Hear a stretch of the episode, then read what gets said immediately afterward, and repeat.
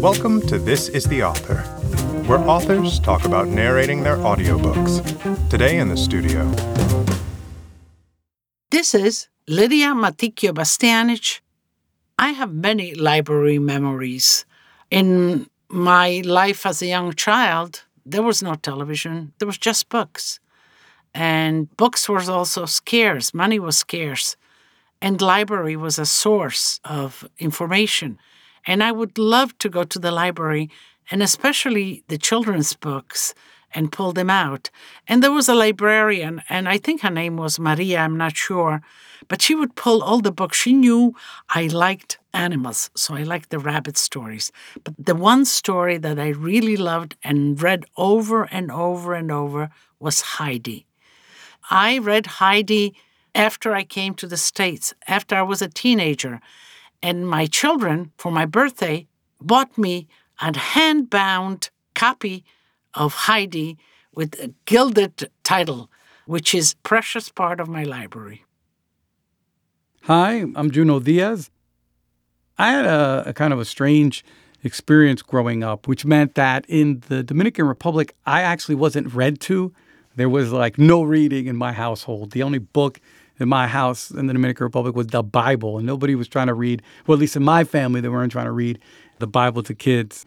Books entered my life when I immigrated to the United States.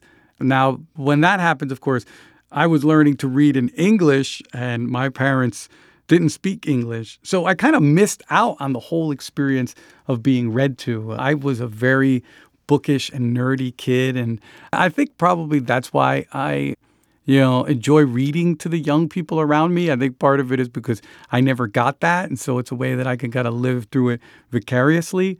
But, you know, one of the things that I did get was that I was always allowed to take out more books than any other kid my family kind of let me have time for reading, which wasn't always the case for all families. And even though I didn't get read to, I felt like my family did create a space for me to become a reader, and that is foundational. I mean, that's why I'm here talking to you. Hi, this is Joey Coleman. I spent a good amount of time growing up in the library not only as a kid, but particularly in college. Now, irony of all ironies, to be completely candid, I spent my time on the second floor of the library at the University of Notre Dame, where I went to undergrad. The second floor was known for, how shall I say, the students that wanted to be able to tell their parents that they were studying in the library, but were much more interested in the conversations they would have with their classmates who also hung out on the second floor. Let's just say my regular desk had a toaster, a radio, and a lot more toys than books. This is Daniel José Older. I've always loved libraries. They are kind of a refuge in so many different ways. And I do just have lots of memories from my childhood of walking aimlessly through both libraries and bookstores and just wandering on the physical level and letting my imagination wander, particularly with mythology. I think those were usually my favorite sections. And one book would lead to another that would lead to another, and some had pictures and some didn't. And it's just such an exciting place for the imagination to be. It's not a library memory, but in the seventh grade, my English teacher, Mrs. Inez Middleton, handed me an Octavia Butler book, Bloodchild, for just no reason that I can imagine. She just put it in my hands and gave it to me.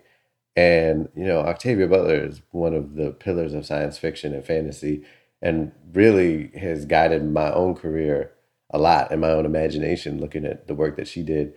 That was really profound. And I, it was so profound that I didn't even realize the depth of it. I mean, I was, you know, 12. So it took me a while before it really burst. I was thinking of it as kind of like she just planted the seed. I mean, I read it at the time, but later I realized the power of Octavia Butler's work and went ahead and just read everything she'd written. And that really was one of the experiences that made me a writer. Hi, this is Suzy Fincham-Gray. Libraries have always been a really big part of my life. Some of my earliest memories are from the children's section of the Hereford Library in my hometown in England. My sister and I would sit on the floor and pore through the big cubes of picture books for hours and hours trying to decide which ones we were going to pick to take out on our library tickets. Since then, I visited libraries all over the US, from the University of Pennsylvania's library to the Philadelphia Library to most recently the San Diego Central Library, which is probably the most beautiful library that I've been to. This is Dr. Stuart Ablon. My favorite memories of libraries growing up was really the card catalog because there was nothing more sort of clean and logical than going to find a book during your library time at school and you'd go into those long card catalogs and pull out the drawer and find the exact number and then go find it in the stacks. It was incredibly satisfying because unlike so much of what I spend my time doing, which is messy and unclear and you don't know what the outcome's going to be, that almost always went well and just like you would expect it. Man, did that appeal. This is Gregory Pardlo. My old friend Newbie actually worked in a library once. We were in middle school or early in high school. He turned me on to blues music and showed me around the library. Of course, working in the library, he had access to everything and understood how everything worked. And hanging out with him, I got a chance to go through the library from a perspective of empowerment and not just as a guest inside the massive room with all of these books. And so it changed my perspective on my relationship to the library. So I began to see the library as a resource, as this treasure trove of free stuff that I could get from music to video to obviously to books out of all the librarians, he's probably the one librarian I've found most inspiring in my life. This is Sir Ken Robinson. When I was at school myself, I used to go to the local library in Widnes, which is near Liverpool, and I spent hours there wandering around. I mean, I've always been fascinated by libraries anyway, and librarians. It interests me that people have long thought that digital culture would be the end of libraries. Of course, it's been nothing of the sort libraries now are reviving in all kinds of fascinating ways. They are becoming real cultural centres. You know, it's no longer a place where you go and you're told to be quiet. When I was a student, I used to go and borrow records. This seems like a long time ago. Well, it was. It was in the 1960s. They had a big spoken word library, and I used to borrow records from the library and take them home and put them on the record player. I used to get the works of Shakespeare, Dylan Thomas, and other great poets.